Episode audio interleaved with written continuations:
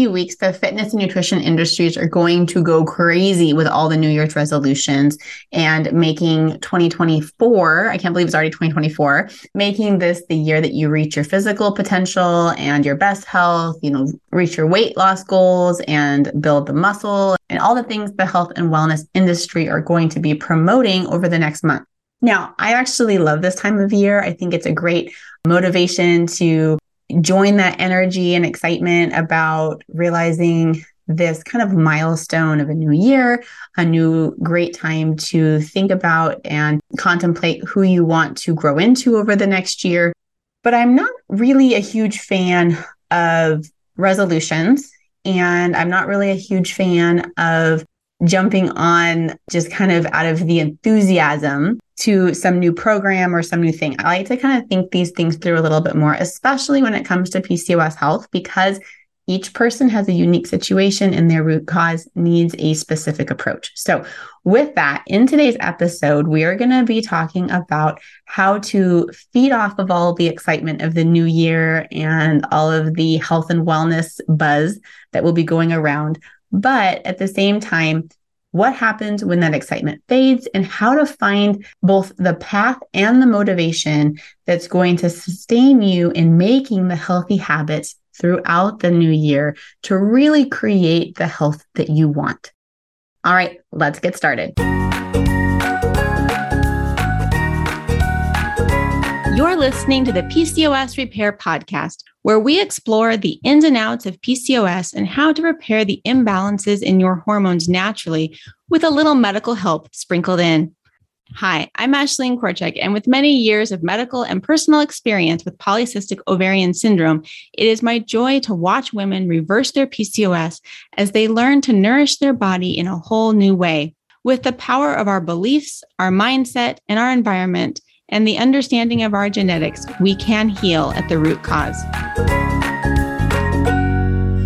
Welcome back to the PCOS Repair Podcast, where today we're going to be talking about all of the excitement that comes with the new year rolling in, especially in the health and wellness space, as people make resolutions and they start weight loss programs and they start going to the gym more and all of those things. Or if you're someone who already goes to the gym regularly, how you're going to still get your workouts in with so many more people trying to use the equipment that you normally use.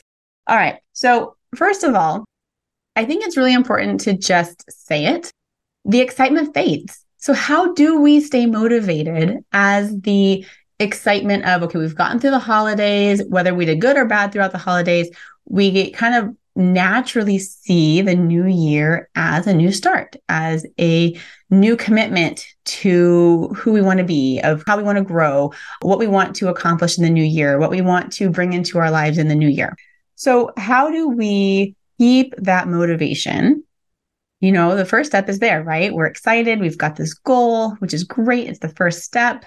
But how do we keep that excitement when life happens, when we get unexpected curveballs, when life gets busy, when it just starts becoming less exciting, we're less motivated about it, we have, you know, our interest shifts elsewhere. How do we continue to create the health that we said we wanted at the beginning of the year so that we don't roll around to next year, so that we're not on the New Year's Eve of 2024 as we head into the following year, making the same promises to ourselves, the same resolutions. How do we actually achieve them? From my experience in my own life and with working with clients, it really starts by selecting and visualizing your goal, which we've done, right? We have this goal, this resolution, this New Year's excitement. But oftentimes we have a goal that's very large or very nebulous. And so as we start the new year, I encourage you to just dive into that goal that you have for yourself a little bit further. So we could use the example of I want to get pregnant. I want to repair my fertility. I want to balance my hormones because I want to get pregnant. I want 2024 to be the year that I finally have a baby. So, this is a really good goal. It's one of those kind of vague goals. So, what does that mean? What needs to happen? And so, in the terms of PCOS, do you know your root cause? Do you know how to repair your fertility based on that root cause? And so that's where the goals come in, these like little mini goals along the way. And so in getting specific, we need to look at what specific lifestyle changes, habits, adjustments, things like that, do we need to create in order to optimize fertility, in order to increase our chances of attaining this desire that we have of becoming a mom in 2024 or growing our family in 2024. So when we realistically realize and create a map of what needs to happen in order to reach that goal, then we know what habits we need to create. And ideally, this is the next recommendation. So then step two is going to be drip those habits out. So maybe you have a list of 5, 10, 20 habits that you need to begin incorporating into your life. Please don't incorporate them all at once. Please, friend, please, please, please hear me when I say start slow and steady and build a foundation. One, maybe two, but ideally one habit at a time. I would rather you take one habit at a time and add in habit number two, three, and four sooner rather than try to do two habits at a time. Life is busy. We're you know, set in our ways. We're in our groove. We have our routine. Even if it doesn't feel like a routine, even if it feels like chaos, we have our chaotic routine. In some ways or another, we know how we currently function. And changing it up by changing our habits creates a new level of chaos, creates kind of an unstableness for a while. And so we need to restabilize our new found habit, really like you are creating a foundation. And then you can do it again with the next habit, again with the next habit until you've incorporated all the habits that you need to achieve the health goals that you want. The next, so the third and really, really, really important step that I think most people skip over is tracking for the purpose of inspiration. This is a long haul. This is not something that happens over a weekend or two weeks or even a month. When we are healing our PCOS hormones and when we are slowly integrating these new habits and making these lifestyle adjustments, it can take a long time. And, you know, in our current culture and as humans in general, we tend to be instant gratification creatures and we don't want to wait three months for results. And if we get to three months and we look back, we actually have a hard time seeing where we've come from. And so it feels like we haven't made a lot of progress. But if we track, if we track by pictures, if we track by journaling of how we felt, of what our symptoms were, and you know, just track what where we're at to where we are. A picture is a really quick and easy one. Just snap a picture on your phone, maybe write yourself a text or write yourself a note of how you're feeling and the good and the bad of a certain day, and then track that over time. Whatever it is that you're wanting to improve, find some way of tracking it like that. Track even like, okay, this is what I ate. And then you're looking at what you eat now, and you're like, oh my goodness, I have made crazy progress in how I'm feeding myself. And being able to see that progress is enormous because there's the results of the progress, like maybe losing some weight or your periods becoming regular, seeing ovulation return, maybe you know you're trying to lose weight and so you're seeing that your pants are fitting better. Maybe the scale has gone down a little bit but when you see the pictures of yourself you're really amazed at like actually there i am seeing difference even though from the day to day you don't feel a lot different. Being able to track that is one of the biggest ways to continually inspire and motivate yourself because when you see that progress, all of a sudden you're like, and I want more of that. and so it's one of the best ways to keep yourself motivated. It's also one of the ways to check in with yourself and be like, I kind of feel like I'm doing it. But when I look at the pictures, I'm like, I'm not putting the effort in that I need to. So it can work both ways. It can be like, you know what? I need to really dig into this because I'm kind of halfway putting myself into this and it's not getting me where I want to go. So I need to put more effort in.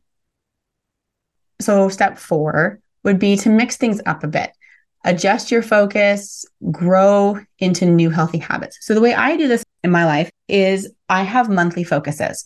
We get bored. Okay. So, if you're constantly just being like, this is my routine and I go and do it, I change up my focus a little bit every month. Some months I'm really focusing on my hydration. Some months I'm really focusing on my fitness. Some months I'm really focusing on my nutrition. Doesn't mean I stop the others because those are all habits that I have built into my foundation of my health. And so these are all habits that I continue. but where do I put my focus? Am I focusing on finding new ways of cooking healthy in the kitchen, or am I finding new ways of incorporating better, stronger, longer workouts and movement in my day? Like, where is my focus on a month? And so I tend to kind of create almost these little mini challenges for myself. Like, this is my goal for this month. This is my focus. It can be over 30 days, it can be over two weeks. I tend to do 30 days because it all goes pretty fast. And so I just kind of recheck in with myself and I'm like, how did last month go? Where did I feel like I was succeeding? Where did I feel like I needed more effort? And I just kind of give myself a new challenge, a new, like, this is my focus. This is my primary goal, even now that most of my health habits are in place. And so I encourage you to kind of do the same, where instead of just kind of being on this drudgery track, that you spice it up, you keep it interesting, you change your focus a little bit while maintaining the progress and the habits that you've incorporated. It's not like you're jumping from one thing to the next. It's that you're bringing those things on, you're solidifying them in your foundation of core habits, but you're also allowing yourself to have some flexibility in adjusting your focus into different areas from month to month. And then finally, as we wrap up how to stay motivated, it's important to remember that this is not just a long list of shoulds. Like these are things that you're incorporating in because you like them, you want them, you want the results from them. And so it's always about, you know, approaching it with curiosity and interest and finding a way where it works for you. How, you know, if movement didn't go well for you last month, what was it that didn't go well? What do you need to change? What part would make it better for you? because finally, no one is motivated all the time. And that's okay. What we really need is to create those habits so we have the discipline so that they happen. And then in our free time when we can, we, like I said, we spice it up, we change it up, we figure out what's working, what's not working, and we adjust it. But even while something isn't like our favorite, we're still showing up and doing the things so that we're having forward progress so that we can continue to motivate ourselves through the inspiration of what we're tracking, of what we're seeing ourselves be able to accomplish.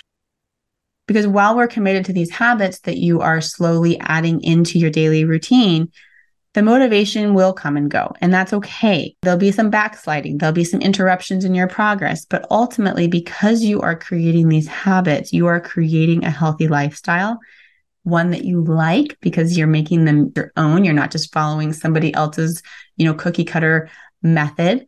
And you actually are enjoying the process. You're enjoying seeing the results that you're creating, tracking your progress, and actually want to continue following this plan that you have set for yourself. And so when your alarm goes off, sure, you may not want to get out of bed right then, but you're enjoying the journey. And so you do because you know that few minutes of pain of actually like, you know, pulling yourself out of bed is totally worth it and how proud and good you're going to feel once you do. And so it's all kind of builds on itself, you know, one thing after another after another. So as we start this new year, I would love to hear from you over on Instagram in my DMs.